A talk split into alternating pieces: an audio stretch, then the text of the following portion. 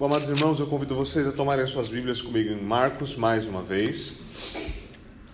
Como sabemos, nós encerramos o capítulo de número 14 na semana passada. Nós vimos ali o final do capítulo, a tensão da negação de Pedro, o que aconteceu, como Jesus finalmente ficou completamente só, como ele foi completamente abandonado e como ele foi também entregue na mão dos seus inimigos.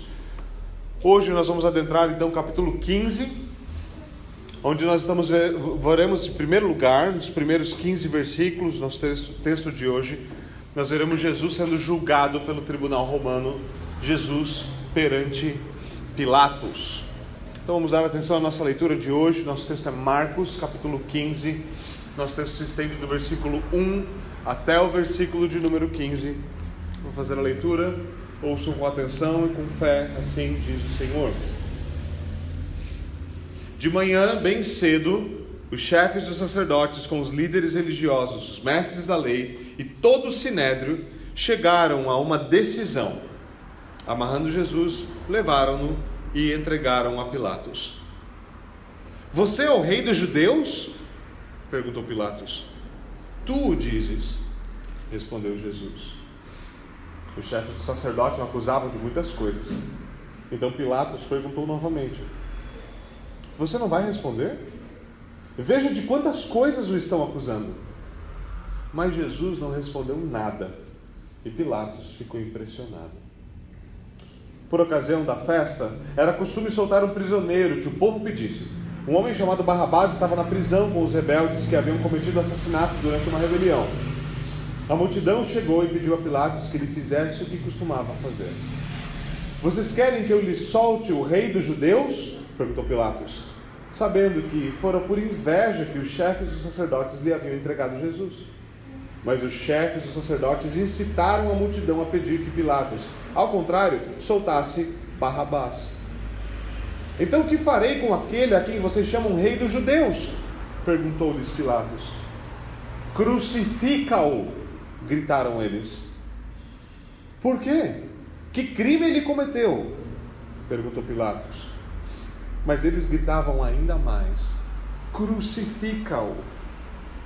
Desejando agradar a multidão, Pilatos soltou-lhes Barrabás, mandou açoitar Jesus e o entregou para ser crucificado. Amém. Senhor, nós pedimos a bênção do Teu Santo Espírito sobre a proclamação do Evangelho.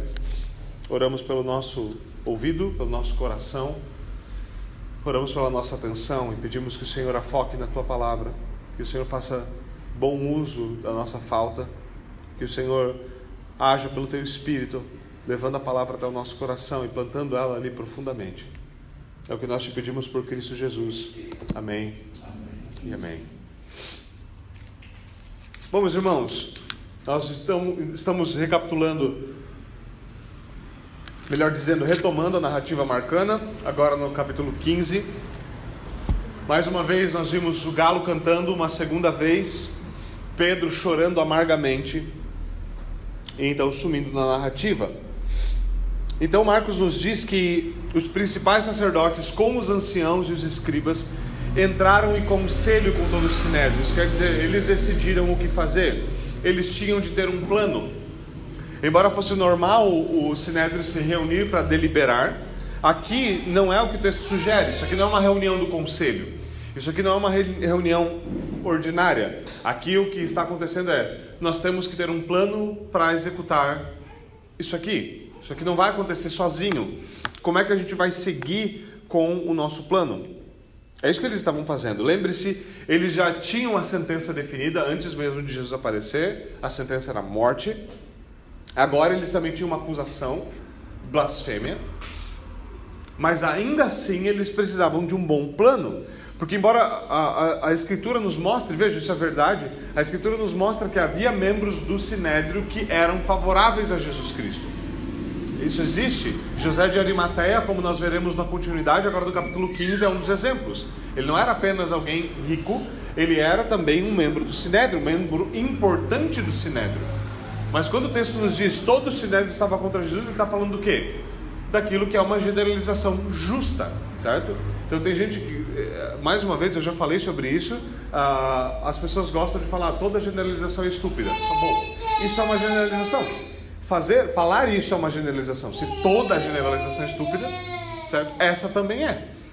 A verdade é que generalizações funcionam, por isso nós a usamos certo? Quando o Senhor, quando os profetas do Antigo Testamento se voltavam para o povo e diziam: Assim diz o Senhor, essa nação é uma nação corrupta, essa nação é uma nação de pecadores, essa nação é uma nação de adúlteros. Ele estava dizendo todos, cabeça por cabeça, são daquele jeito? Não, ele não estava dizendo. Isso quer dizer que os profetas estavam errados? Não, não quer dizer que eles estavam errados. Quer dizer que aquilo era uma generalização justa, correta, válida.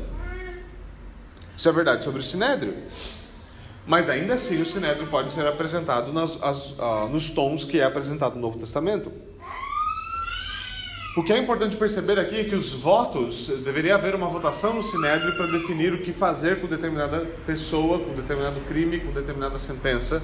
Os votos já estavam definidos. E agora eles precisavam de um plano.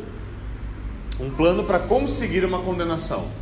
Para eles condenarem, vocês viram, foi fácil testemunhas falsas, quando a verdade veio à tona, eles condenaram até a verdade. Eles estavam tão determinados a condenar que não importa se, se aquilo era verdade ou mentira. Veio mentira, condena, veio verdade, condena. O importante é condenar. Então agora eles tinham um impasse que era, eles não poderiam aplicar a sentença por conta.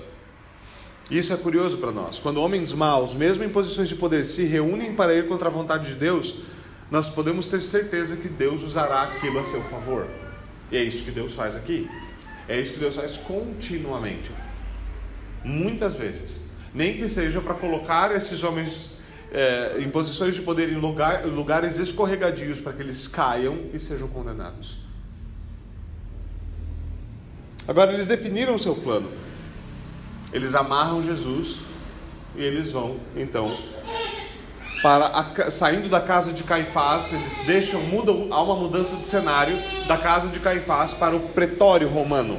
Tá? O pretório romano. Jesus vai amarrado. O pretório é, é, ele é a residência oficial do governador da região, certo? Não era onde, não era onde Pilatos morava, mas era onde Pilatos ficava quando ele estava em Jerusalém. Quando havia grandes festas, grande comoção, Pilatos ficava então em Jerusalém e ele ficava em ficava no pretório, certo? Aqui é introduzido então esse personagem, até aqui ninguém nunca ouviu falar. Se você estava lendo Marcos atentamente, você sabe que Pilatos não aparece até aqui. Ele é introduzido como alguém importante e acaba que ele entra, sua participação é pequena, mas sua participação é fundamental e ele se torna um personagem muito importante na tradição cristã.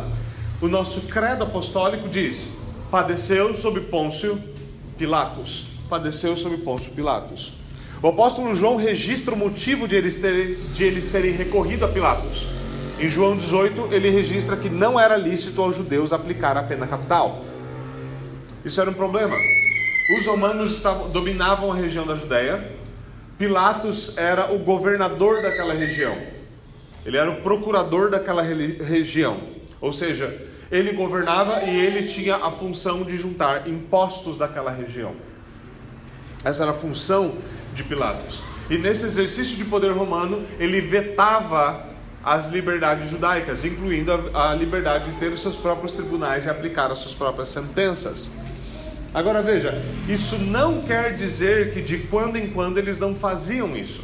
Porque eles faziam, a gente tem registro bíblico disso. Pense, por exemplo, na morte de Estevão eles aplicaram a pena capital, inclusive da maneira mais tradicional no meio do judaísmo, que era o apedrejamento. Estevão foi apedrejado em, em, em Atos. Lembre-se de Tiago, que também foi assassinado. Também foi um mártir da igreja, na mão dos judeus. Eventualmente, sim, eles aplicavam pena capital, mas haviam sanções para isso. Eles levavam ali um tapinha, eles levavam um puxão de orelha romano. Dessa vez, eles não estavam dispostos a fazer isso. Jesus era muito popular para eles tentarem fazer isso. Eles lembrem-se desde o começo esse é o plano. A gente precisa dar um jeito de lidar com, a, com o apoio popular. Eles não poderiam fazer a pena capital, mas lembre-se, eles também não poderiam é, julgar, sentenciar e executar no mesmo dia, mas eles estão fazendo. Eles não estão preocupados com o devido processo é, jurídico. E tudo isso está acontecendo extremamente rápido. Ah, o julgamento de Jesus, a ida ao pretório, a sentença romana, a jornada até o Gólgota, tudo isso aconteceu antes das nove da manhã. Então, quando o texto fala cedo de manhã, é cedo de manhã mesmo. Lembre-se que aqui Marcos não registra, mas Pilatos envia ainda Jesus até Herodes, Pilatos tenta, tenta lavar suas mãos antes de lavar suas mãos, literalmente, falando: ah, esse problema é problema de judeu, leva para Herodes, que é o cara aí que tem essa, esse, essa, essa posição para vocês. Lembre-se, Herodes não era rei de fato, ele estava debaixo do juízo romano. Até aqui, Pilatos, então, ele funciona como um burocrata romano desconhecido, aquele tipo homem que você não gosta, sabe da existência dele, sabe que não é uma coisa boa certo? Ele significa burocracia e imposto, algo que nunca é bom, certo? Uh, mas, embora ele seja é, basicamente, era basicamente desconhecido, aqui ele fica famoso e há fontes externas que também atestam a existência dele. Filo, Joséfo, historiadores da época, é, relatam que ele, deve, ele teria sido apontado por Tibério como governador da Judéia e governou a Judéia de 26 até 36, possivelmente tendo sido deposto por Calígula em 36 certo? Isso é importante para nós, e por que, que eu comento isso? Porque, mais uma vez, é importante nós lembrarmos que a nossa fé é histórica. Esses são marcadores temporais fundamentais. Só lá aconteceu uma vez, não sei quando, não é suficiente. A Escritura nos dá marcadores históricos pontuais, certo? Este, este é um fato importante, é um fato histórico. E Pilatos era o homem a quem você tinha que recorrer se você quisesse se livrar de alguém em Israel. Então, há essa introdução, Pilatos é apresentado dessa maneira meio que direta, só é dito, olha, eles continuaram com o plano deles, eles chegaram à conclusão, olha, é assim que a gente tem que seguir com o nosso plano, se nós quisermos realmente executar Jesus. Então eles levam Jesus a Pilatos, o homem que tinha autoridade para tal. Marcos começa nos dizendo, versículo 2, que Pilatos interroga Jesus. És tu o rei dos judeus? Mais uma vez, a estrutura dessa frase, a estrutura dessa frase é parecida com a estrutura que nós temos quando Caifás pergunta para Jesus: você é, o, você é o filho do Deus bendito? Lembre-se, isso não é uma pergunta, isso é uma afirmação. É aquela afirmação que pede uma resposta. Ele está tá falando: Você é o rei dos judeus. Você é inocente ou culpado disso? Ele está afirmando isso, e a resposta de Jesus é essa: é você que está dizendo, tu está dizendo isso, você está afirmando isso. É curiosa a resposta de Jesus. Óbvio, Pilatos estava esperando uma alternativa positiva ou negativa. Mas Jesus simplesmente diz: Tu o dizes. Tu o dizes. A resposta dele é bastante peculiar. Muita gente tem pensado e matutado essa resposta, mas uma coisa importante se notar aqui é que a acusação que é feita a Jesus agora não é a acusação de blasfêmia que nós vimos recentemente. Essa é uma acusação política. Se alguém surgisse dizendo eu sou o rei dos judeus, ele estava dizendo o quê? Eu não aceito o domínio romano sobre os judeus, porque os judeus não podiam ter rei debaixo dos romanos. Esse era um problema político. A acusação aqui é política. Você é o rei dos judeus? Está se levantando contra o Império Romano? Está se levantando contra César? Para conseguirem a sentença que eles buscavam, os judeus tiveram de transformar o problema religioso em um problema político. E é isso que perseguidores gostam de fazer. Essa é uma tática antiga que continua sendo usada na perseguição. O problema nunca é a religião. O problema nunca é a liberdade religiosa e assim por diante. O problema é revolução, insurreição, inimigo do Estado ou, nos nossos dias, negacionista científico. O problema é sempre um problema que é de outra natureza. Agora, os, não é que os cristãos creem e vivem de acordo com aquilo que eles acreditam, é que eles são uma, um risco para a saúde pública. Porque sabe, crente espirra, que nem todo mundo. Crente também pega Covid, diferente de alguns pastores que disseram que crente não pegava Covid. Né? Não existe isso crente pega tudo e pega mais perseguição ainda. É um negócio bem, bem variado. Nosso, nosso estilo de vida é bem variado.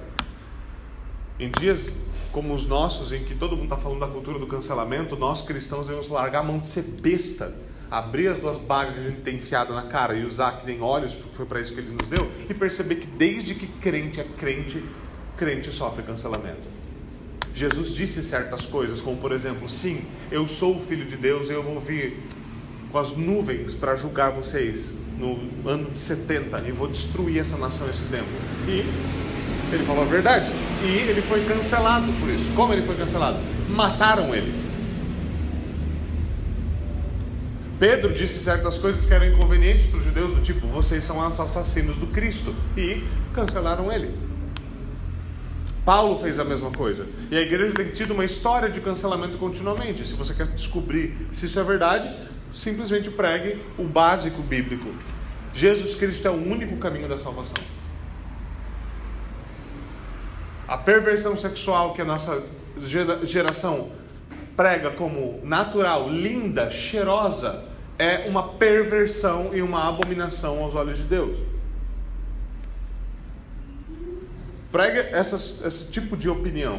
O Estado não tem o direito de colocar focinheiras na, na sua população e proibi-los de sair de casa. Não tem. E pronto. Você vai descobrir rapidamente que as suas crenças religiosas violam algum tipo de valor político que uh, a nossa geração, obviamente, ama muito mais do que a liberdade religiosa ou a liberdade de expressão. Isso tudo é muito sério. A velha máxima é verdadeira e especial para cristãos. Aquele que abre mão da sua liberdade para conseguir segurança acaba ficando sem nenhuma das duas. Aquele que abre mão da sua liberdade por segurança acaba ficando sem ambas. O Estado vem e leva tudo. Aqui o motivo para isso é notório. Aqui o motivo para isso é notório. Se Pilatos compreendesse que isso era um problema religioso da liderança de Israel, da liderança religiosa com Jesus, ele não teria qualquer motivo para se importar. Isso não era problema de Pilatos. Você fala, gente, problema religioso de vocês. Vão resolver com a religião de vocês. Mata uns bodes lá. Você consegue imaginar Pilatos zoando isso facilmente? Mata uns, uns cordeiros lá, mata umas pombinhas, joga umas águas em algum lugar lá, faz essas coisas de vocês e resolve. Se virem. Se virem. Ele chega, de novo, a enviar uh, Jesus para Herodes Agripa, tentando fazer com que isso permaneça um problema judaico, mas ele não tem êxito nisso. Então Pilatos interroga Jesus e a única resposta de Jesus é: É você que está dizendo. É você, o governador romano, que está dizendo que eu sou o rei dos judeus. Na narrativa de Marcos, essas são as últimas palavras de Cristo antes da cruz. Não é curioso? A última coisa que Jesus tem a dizer diante do imperador, diante de um governador romano é: Você que falou. E a ênfase aqui é muito curiosa, porque Jesus poderia ter usado só uma palavra grega para dizer isso. Só legueis. Você está dizendo. Isso está implicado na palavra. Mas ele fala sulegueis. Ele fala de maneira bem clara: É você. É você quem está dizendo isso. Você está afirmando tal coisa. E é isso que Jesus disse. Essa é a última coisa que ele diz antes da cruz. Só isso. Agora, essa não era a única acusação, haviam mais acusações que, parece-nos, elas estavam tentando corroborar o caso. Os principais sacerdotes não apresentaram apenas acusação política, mas eles fizeram de tudo para conseguir a condenação. É importante aqui nós olharmos para os outros evangelhos, certo? Eles fizeram de tudo para chegar lá. João, por exemplo, registra que o Sinédrio disse a Pilatos que, segundo a lei dos judeus, Jesus teria de morrer por ter se feito filho de Deus. Certo? João 19, essa é acusação. Ele se fez filho de Deus, por isso ele tem que morrer. Lembre-se, o título de César era Augustus, divino. Eles estão tentando apontar para isso. Curiosamente, aqui os judeus não têm problema com o homem rei dizendo que ele é Augusto, mas Jesus não pode. A hipocrisia judaica fica clara a cada passo do caminho. Mas eles sabiam que isso não era suficiente. Eles acrescentaram mais coisas. Lucas, por exemplo, nos diz que este foi um dos argumentos, em Lucas 23. Nós encontramos este homem pervertendo a nossa nação impedindo, veja, pervertendo a nossa nação. Pervertendo a nossa nação.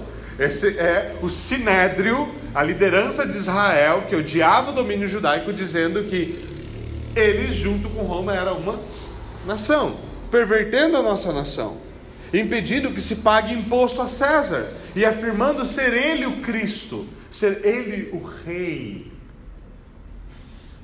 Primeiro, Jesus disse que você não deveria pagar imposto? Não.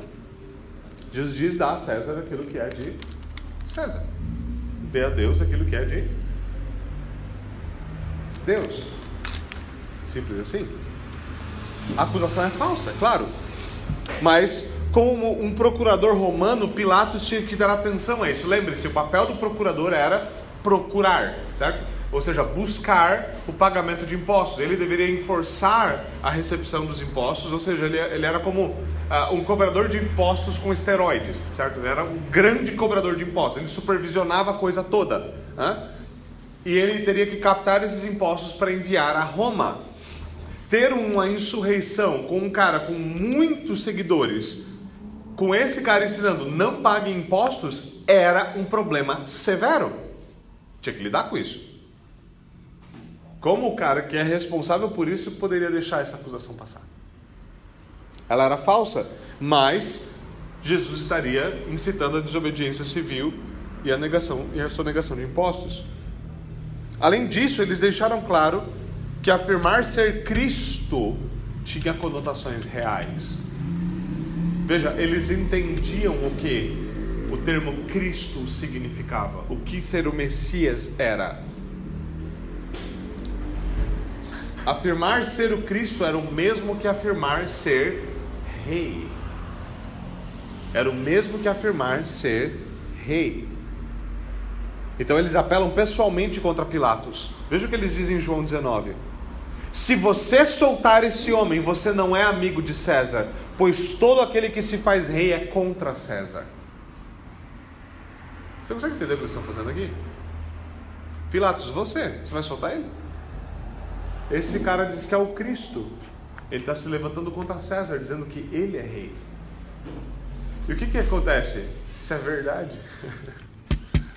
Uma das primeiras confissões cristãs que, teve, que causou muitas cabeças cortadas durante os dias de perseguição foi a negação do moto: César é Senhor.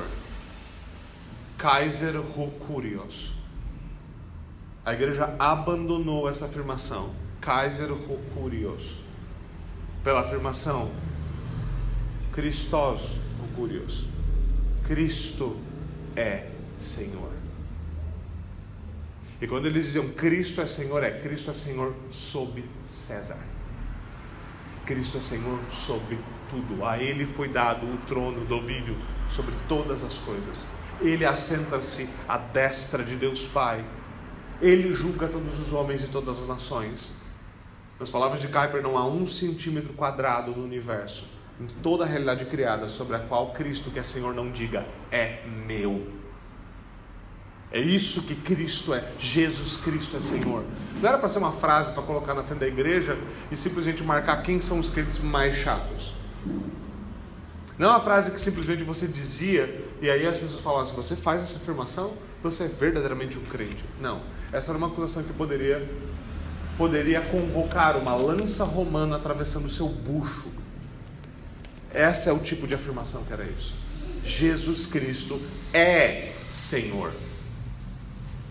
Essa é a afirmação dos nossos antepassados reformados e puritanos. Cristo é Senhor, portanto, todas as áreas da vida devem ser sujeitas ao seu senhorio. Qual é a tese evangélica, né? como alguns dizem, a evangeleia hoje, né? sem nenhum tipo de espinha dorsal? A tese é simples: vamos ser bonzinhos até as pessoas notarem quão bonzinho a gente é, daí eles perguntam para a gente no que, que a gente acredita. Esse é o nosso plano de batalha. Vamos ser gentis. Né? Dom Wilson escreveu um artigo polêmico esses dias atrás dizendo: Bom, eu gostaria de começar esse artigo dizendo que a igreja evangélica é realmente muito gentil e amorosa. E esse é o problema. Esse é o problema. Mas esquecemos que é importante sermos perigosos. Os apóstolos eram perigosos. Eles eram bons, mas eles eram perigosos. Pilatos, se você soltar ele, você não é amigo de César. Você imagina dizer isso para o governador romano, certo? Os caras falam, tá maluco, rapaz? Não me fala um negócio desse que você aí me dá em problema, certo? É que nem escrever alguma coisa contra o Supremo Tribunal Federal hoje, certo? É algo que você não pode fazer. Eles estão acusando Jesus de ser filho de Deus e de ser um rei divino. Eles estão acusando Jesus de ser Augusto, de ser Senhor. E é verdade eles têm que se livrar de Jesus. Eles não podem deixar ele chegar ao trono. Eles não podem deixar ele chegar no poder. Então eles decidem: vamos matá-lo, mesmo injustamente, para livrá-lo do trono. Esse é o plano. Note, esse é o plano. Vamos matá-lo para que ele nunca chegue perto do trono do poder e nunca se torne Senhor. Vamos matá-lo. Esse é o plano. Pilatos volta a interrogar Jesus. Você não vai responder nada. Nada respondes. Vê quantas acusações estão fazendo contra vocês. Parece que Pilatos está meio embasbacado, falando assim, cara, eles estão tentando te matar. Você, você não está fazendo nada, você não vai dizer nada, rapaz. Vê quantas acusações estão fazendo. É um monte, não é uma ou duas, não. É sério isso aqui.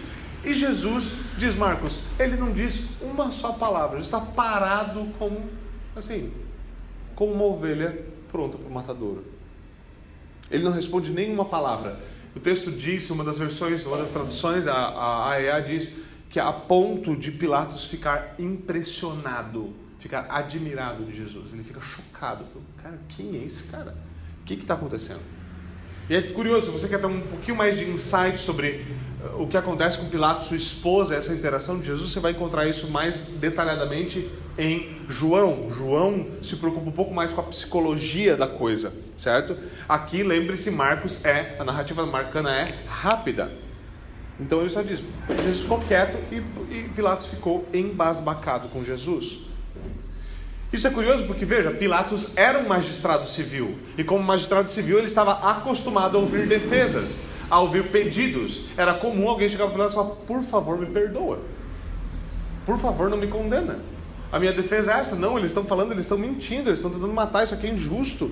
Mas aqui não há defesa nenhuma. Jesus está pronto para o sacrifício, ele é um cordeiro pronto. E Pilatos, obviamente, fica assustado com isso. Isso é muito curioso. E aqui nós temos uma dica importante. Se Jesus, sendo inocente, morreu no nosso lugar, Jesus, sendo inocente, quando morre no nosso lugar, ele não tem nenhuma desculpa esfarrapada para apresentar sendo inocente, morrendo no lugar de pecadores, ele não oferece desculpa pelos nossos pecados, nós também, também deveríamos saber que não há como justificar ou racionalizar o pecado. Nós deveríamos seguir o seu exemplo, dando sua vida por nós, e saber que tudo o que é necessário é recorrer ao seu sacrifício e à sua cruz. Eu insisto nisso, eu sei que todos vocês aqui já ouviram, me ouviram falar sobre isso. E por quê?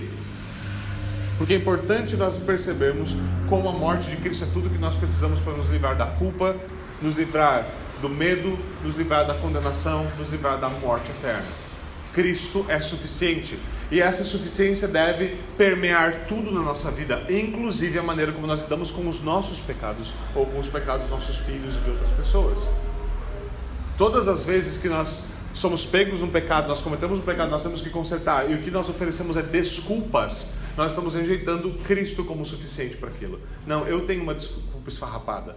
O problema é que justificativas, racionalizações e desculpas esfarrapadas não apagam pecados. Só o sangue de Cristo apaga pecados. Não há saída. Ah, meu amor, eu ergui você no grito porque você me irritou. Não, eu ergui você no grito, eu perdi a paciência, me perdoa. Ela provocou? Esse problema dela com o Senhor. Há perdão em Cristo, não há perdão em nenhum outro lugar. Não há perdão na racionalização, não há perdão nisso ou naquilo. Não há perdão. Você, mulher, foi submissa.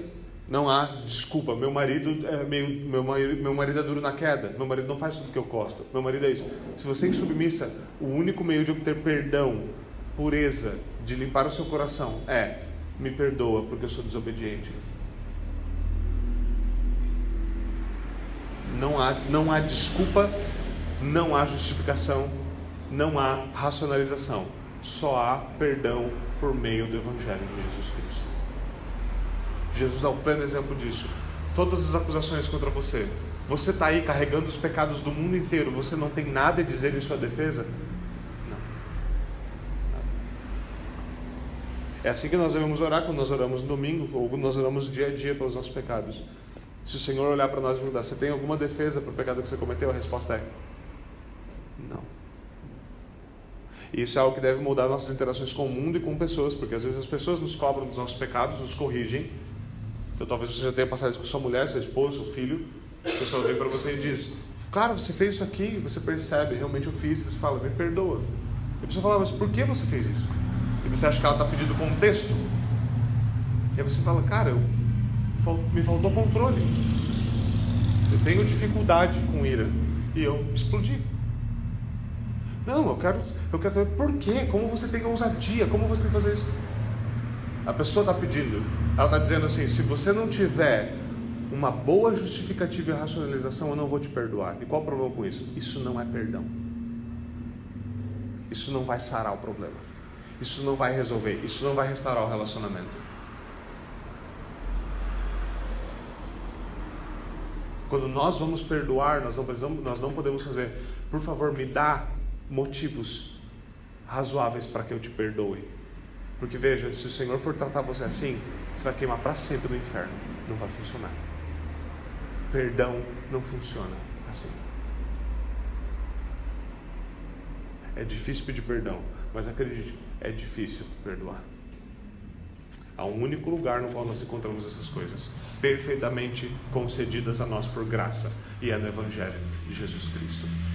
Ou, é como, ou isso se aplica também quando você percebe o seu pecado e você não quer se perdoar, sabe? Porque você é mais santo que Deus. Você é, você é tão, você é tão crente, mas tão santo, mas tão santo. Você acabou de pecar, você está envergonhado do seu pecado, você sente a culpa, mas você se acha tão santo, tão santo, que Deus te perdoa. Deus promete te perdoar em Cristo se você buscar Ele em arrependimento, mas você não se perdoa. Você continua carregando a culpa, você continua se acusando, você continua aceitando a voz do diabo dizendo você é culpado, em vez de aceitar a declaração de perdão baseado na promessa de Deus em Cristo Jesus. Crie vergonha na sua cara e quando for confessar o seu pecado, confesse o seu pecado e confesse o seu orgulho em querer ser melhor que Deus e mais santo do que Deus, porque isso também é pecado. Sim, nós precisamos aprender até a nos arrepender, porque nós fazemos isso errado. E aqui o Senhor nos mostra: você vai chegar com seus pecados diante do juízo de Deus, reconheça o seu pecado, não há desculpas. Se você quiser uma desculpa, se você quiser uma justificativa, se você quiser uma chance, ela se encontra em Cristo, naquele que ficou quieto, ficou em silêncio, quando ele era o único que poderia ter dito: Eu sou santo, santo, santo. O único homem triplamente qualificado em santidade que já pisou a terra ficou quieto e nós ousamos abrir a boca.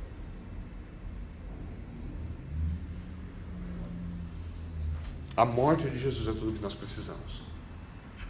Ele lidou com a nossa culpa. Ele lidou com a nossa justiça.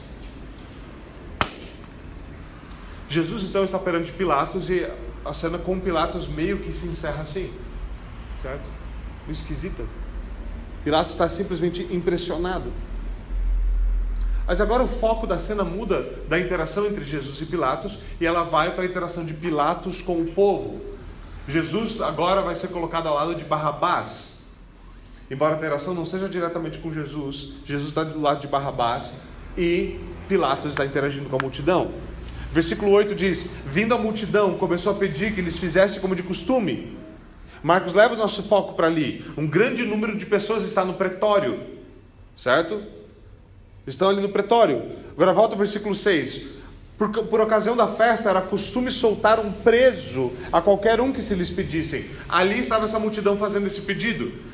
Não sabemos exatamente como funcionava isso, mas era um tipo de anistia, concessão de anistia.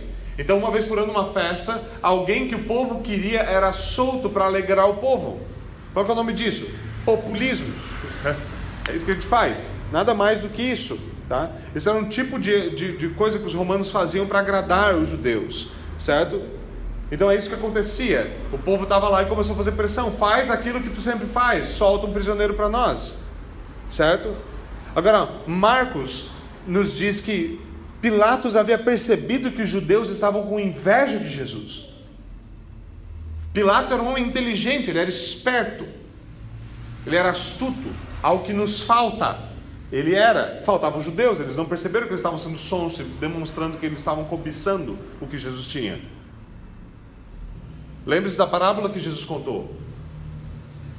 Quando aqueles que arrendaram a vinha vêm, o filho vindo, eles pensam: eu vou matar o filho e vou ficar com a vinha para mim. É isso que eles estão pensando em fazer. Pilatos percebe a inveja dos sacerdotes, então ele tenta fazer uso da situação a seu favor, não a favor de Jesus, a seu favor. Pilatos vê a pressão do povo, olha, vamos manter a tradição. Essas tradições são péssimas, como essa, certo? Vamos manter a tradição, solta um preso para gente. E Pilatos vai lá então e pergunta: Querem que eu solte para vocês o rei dos judeus? Pilatos está tentando usar isso a seu favor. Para ele seria bom colocar o povo e as autoridades judaicas um contra o outro. Perceba, todo mundo, ninguém gostava dos romanos. Mas quando o povo judeu estava bravo com as autoridades judaicas, eles deixavam as autoridades romanas em paz.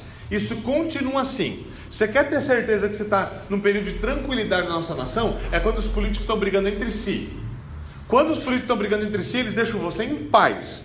Quando os políticos estão em paz, aí você prepara, segura sua carteira com força, porque lá vem. Lá vem. Eles vão vir, vão vir com força. Isso é estratégia política excelente. E Pilatos tenta usar ela. Fala assim: olha, eles querem se livrar de Jesus. Se eu fizer o povo querer Jesus, porque ele ouviu que Jesus tinha, provavelmente Pilatos sabia que Jesus tinha apoio popular. Ele tenta apelar a esse apoio popular. Fala, se o povo falar liberta Jesus, eu vou ficar, os judeus vão ser esse passe, eu vou ficar contra o povo, pressionando Pilatos. Pilatos está fazendo a vontade do povo, o povo vai ficar contra os judeus e Pilatos falar, me livrei do problema. Era uma jogada genial. Se funcionasse. Se funcionasse, era uma jogada ótima. Pilatos se volta para o povo. Talvez ele tenha imaginado que a popularidade de Jesus ia ajudar ele a sair vivo dessa. Se o povo se alegrasse com a proposta de Pilatos em soltar Jesus, ele teria ganho, ganho uma vitória política, sem dúvida alguma. Sem dúvida alguma. E qual a tática utilizada aqui? Populismo. Populismo. Prepare-se, ano que vem é ano de reeleição. O populismo está vindo e está vindo forte. Certo? Quando você vê o governo que estava todo contra impostos, imprimindo dinheiro que nem doido para melhorar os auxílios. Quando você vê um governo como o nosso, governo federal, suspendendo pagamento de precatórios, ou seja, dizendo nós não vamos honrar os nossos contratos propriamente, simplesmente para frear a inflação, porque sabe que economia é algo importante. Meus irmãos, não se iludam, político é político. Todo político está preocupado em perpetuar o seu poder. Sempre foi assim e vai continuar sendo assim, até que o Senhor quebre homens e os tragam aos seus joelhos, sempre vai ser assim. Sempre vai ser assim. Você lembra a primeira vez que o povo de Deus desejou um rei? Lembra de uma história de um tal, um, um tal de Saul? E de um povo que teve inveja das outras nações porque eles estavam vendo quem os governava? Aí o povo começa a encher a paciência de Samuel, dizendo: Samuel, a gente quer um rei que a gente vê, a gente quer um rei que a gente acena para ele. A gente quer um rei. A gente quer um homem lá incomodando nós. Samuel fala: olha, o Senhor está dizendo para vocês que se vocês colocarem o rei lá, ele vai pegar o gado de vocês, ele vai pegar os filhos de vocês para batalha, ele vai pegar as mulheres de vocês, às vezes para deles, às vezes para outras coisas. Ele vai pegar, ele vai, ele vai inflar o dinheiro de vocês, ele vai dominar vocês. Vocês querem? Aham, a gente quer. Aí a gente tem a audácia, existe a audácia de cristãos na nossa, na nossa geração, depois de toda essa história política maravilhosa que a gente tem no Ocidente, certo? E fala assim: não, mas esse político é a nossa salvação. Meu filho está bebendo muito vinho da ceia. Vai mais de leve, você está muito doido.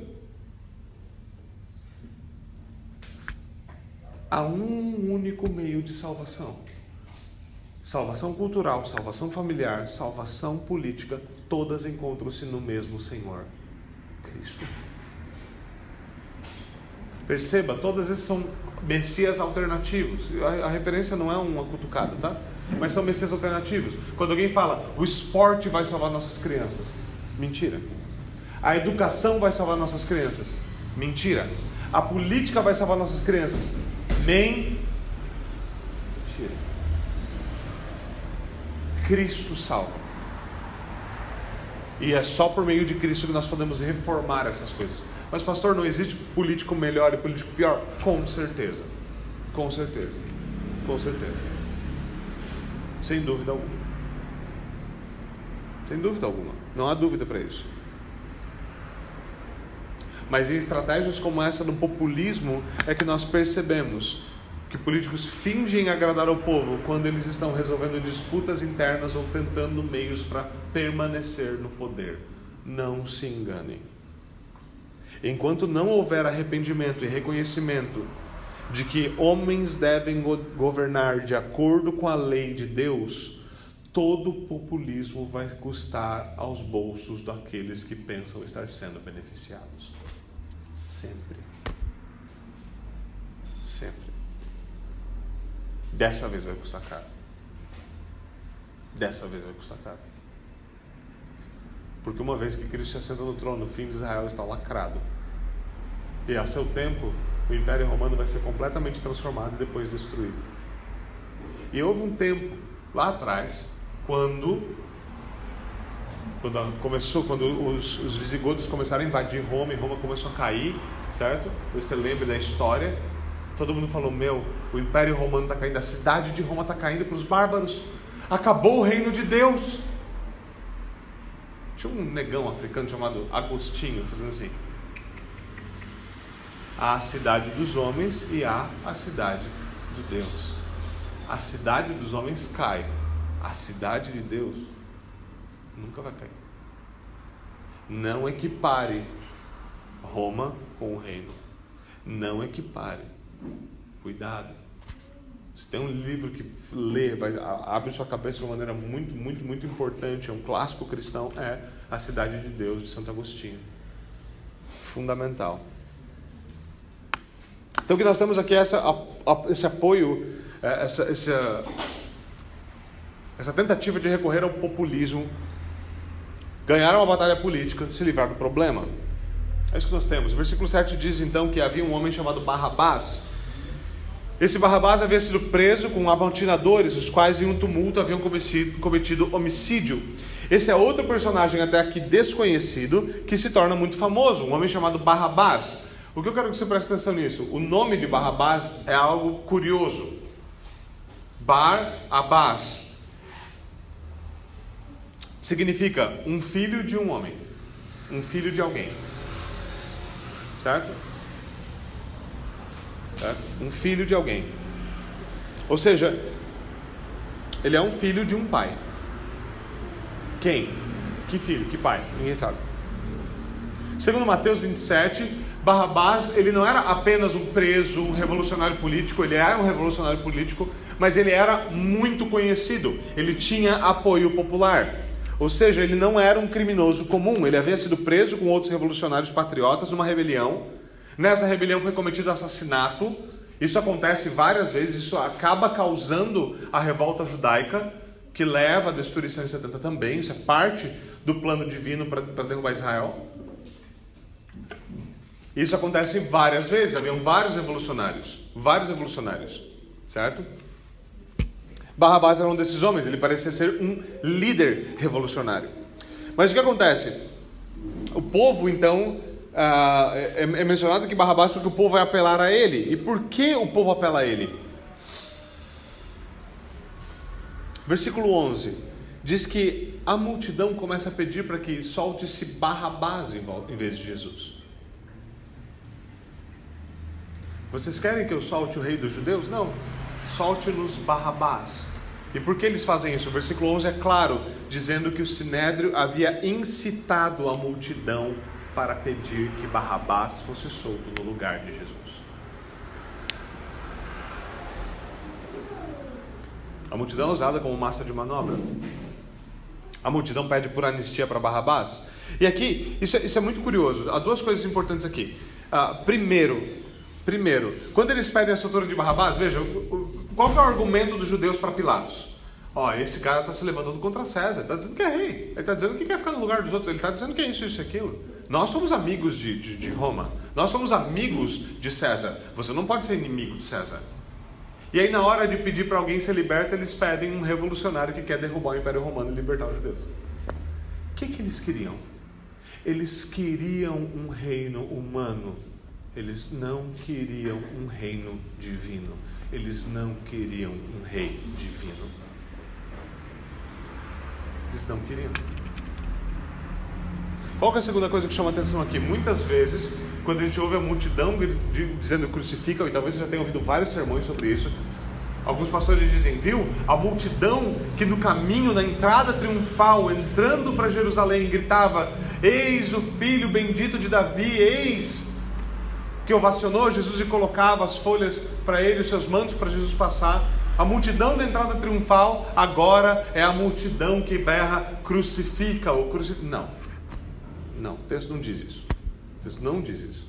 O texto diz claramente que essa é uma multidão incitada pelos sacerdotes, pelos fariseus, para pedirem pela soltura de Barrabás e pela crucificação de Jesus Cristo.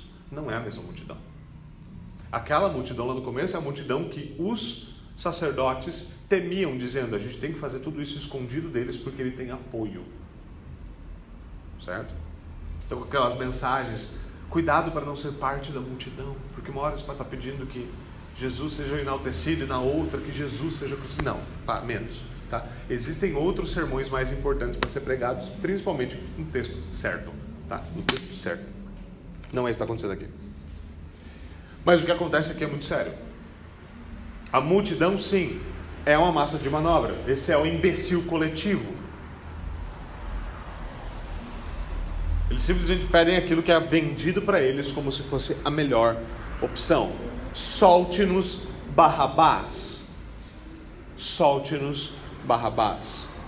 E aí, nosso texto caminha para o fim com a ironia da graça. A ironia da graça.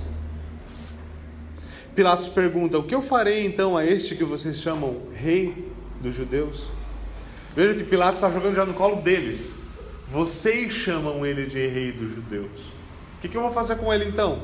E eles respondem: crucificam.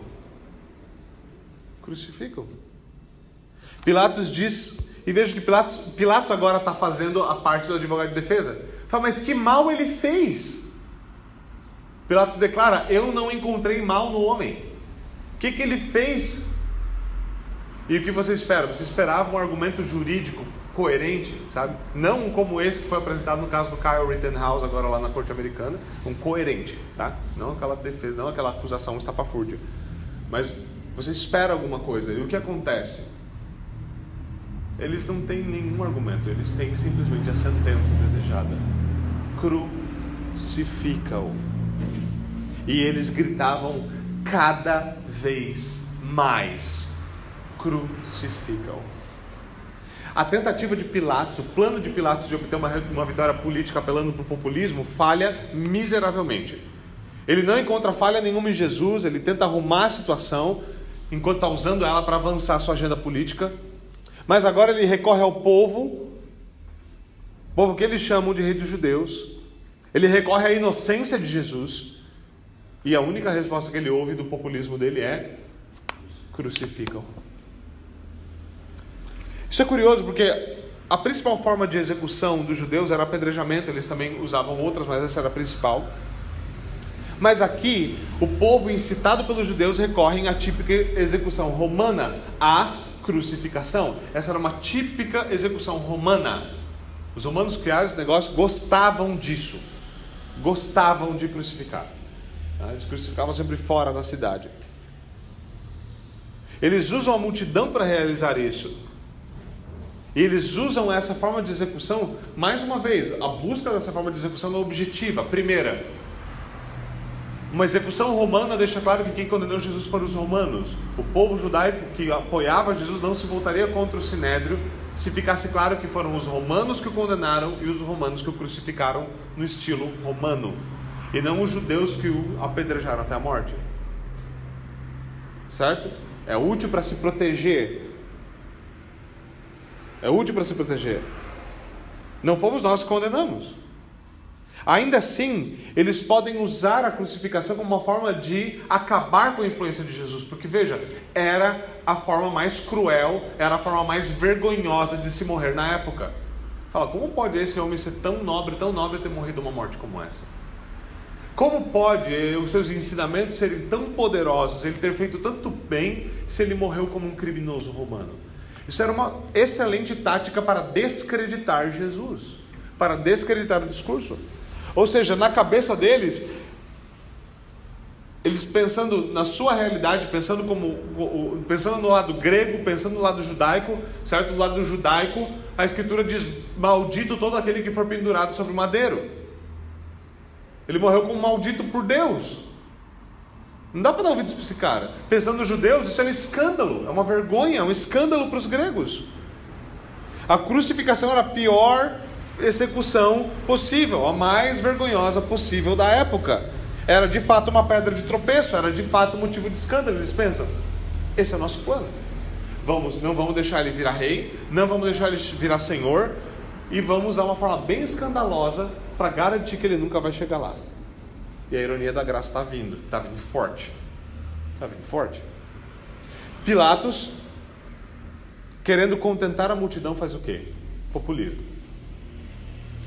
Esse é o que o texto está dizendo. Ele queria contentar, para agradar a multidão, para satisfazer, seria uma boa tradução do termo aqui. Para satisfazer a multidão, ele solta Barrabás. E veja, é um tiro, Pilatos sabe que é um tiro do pé. Ele faz isso não porque ele quer, ele faz isso para agradar a multidão porque ele sabe que ia ter um problema com a multidão se revoltando. Há um relato de Pilatos tendo um problema com os judeus, quando ele ordenou que as insígnias romanas fossem colocadas na entrada do templo, e os judeus vão, ah, eles vão protestar é, esse fato, e Barrabás ameaça soltar os cachorros, ameaça soltar os seus guardas e matar todo mundo, eles falam, e, e os judeus respondem mostrando a garganta e falando, pode nos matar, mas você vai ter que tirar aquilo lá do templo. Ele sabia que na hora que os judeus iam protestar, eles não eram que nem evangélico moderno, não. Os caras eram sérios. Eles eram sérios. Pilatos sabia que não ia funcionar. Então, para agradar a multidão, ele solta Barrabás. E Marcos encerra o texto de maneira bem rápida, bem seca. Ele manda açoitar Jesus e então entrega Jesus para ser crucificado.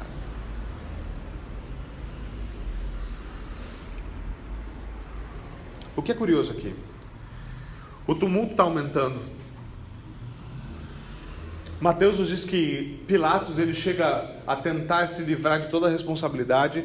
Ele pede para trazer uma vasilha de água, ele lava as mãos e dizem: Ah, eu lavo as mãos da culpa deste homem. Certo? Famoso, né? O famoso lavar as mãos de Pilatos. O que eu quero chamar a atenção de vocês para quando isso acontece é o seguinte: Mateus registra em Mateus 27, 25 que quando, quando Pilatos fala, eu sou inocente da culpa desse homem, a multidão e os sacerdotes gritam que o sangue dele caia sobre nós e os nossos filhos.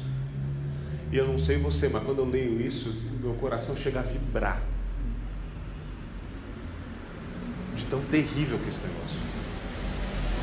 É uma das poucas frases da Escritura que toda vez que eu leio eu fico impressionado de uma multidão olhando o Filho de Deus parado, dizendo que o sangue inocente dele caia sobre nós e sobre os nossos filhos. E mais impressionante ainda é ver que Deus honrou o desejo deles. Que Deus tomou aquilo em consideração. Que Deus trouxe o sangue do Filho de Deus como juízo sobre sua cabeça. Quão terrível é isso? Quão terrível é isso? Você consegue computar a gravidade disso? algo terrível. Você lembra do que Jesus disse que viria sobre aquela geração?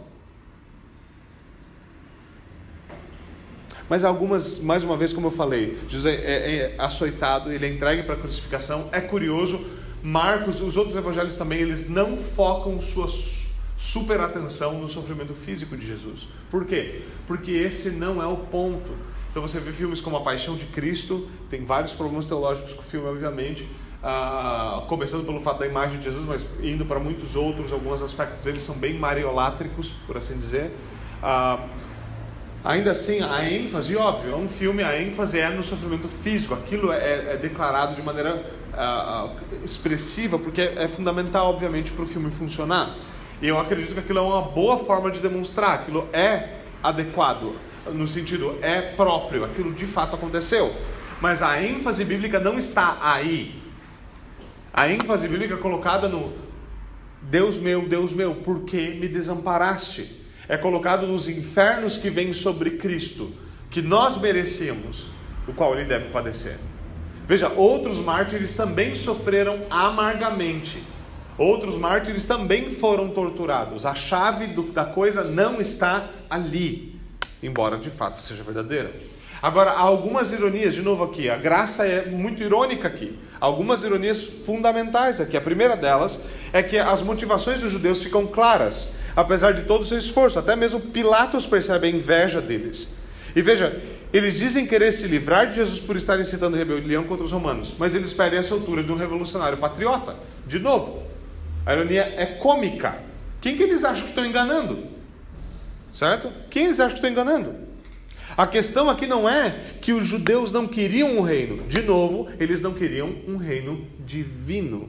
Eles preferiam um rei humano a um rei divino. Eles preferiam matar o filho do dono da vinha e ficar com a vinha para eles. Isso leva à segunda ironia. Pilatos apresenta Jesus com a acusação formal de ser rei dos judeus. E quando ele apresenta ao povo como alguém inocente, eles demandam sua crucificação. Esse é o rei.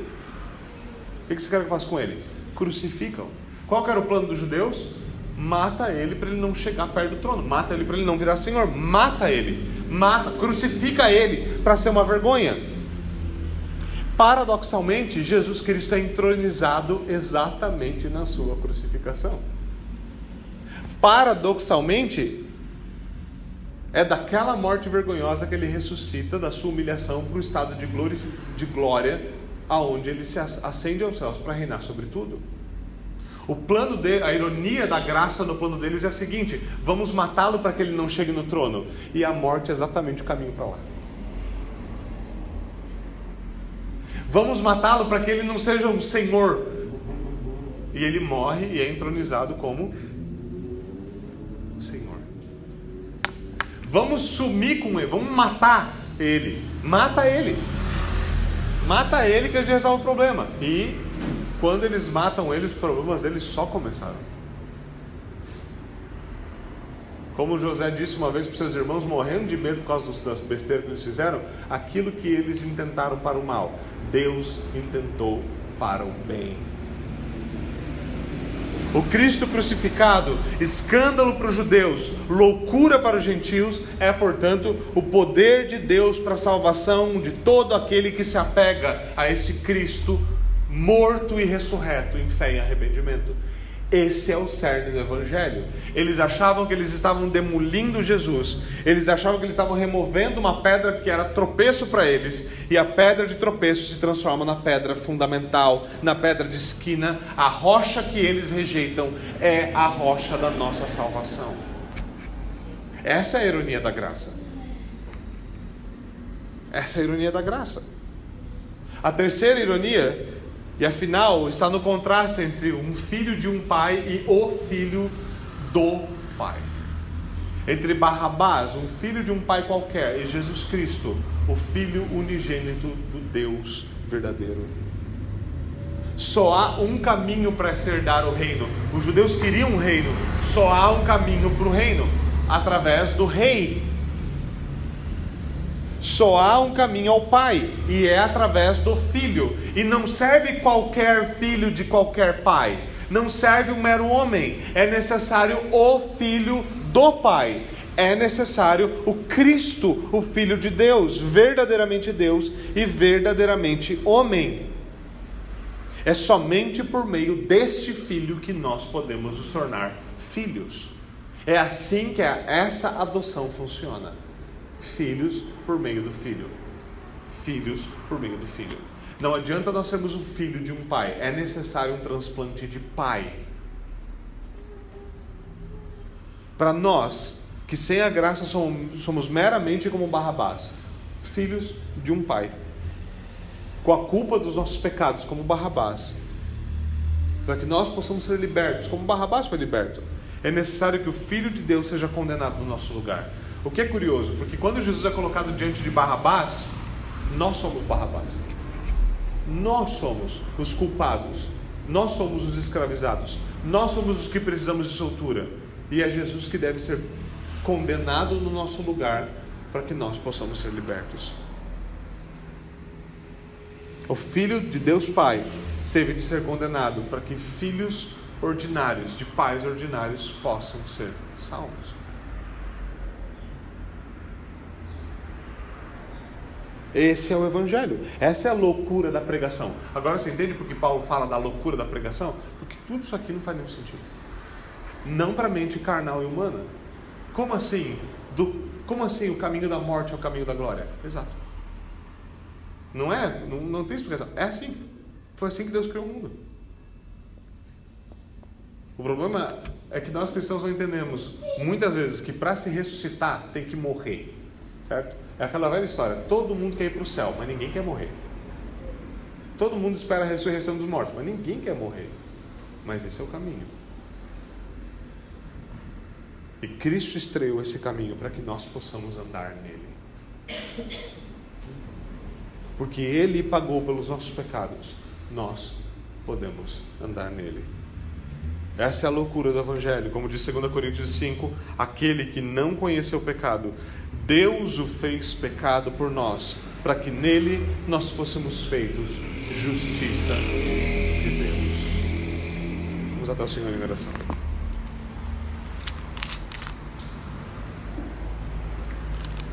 Senhor, nós te damos graças, rendemos graças ao Senhor pela tua palavra, pela tua misericórdia demonstrada a nós em Jesus Cristo, nosso Senhor. Nós te damos graças porque o Senhor é bom e a tua misericórdia dura para sempre.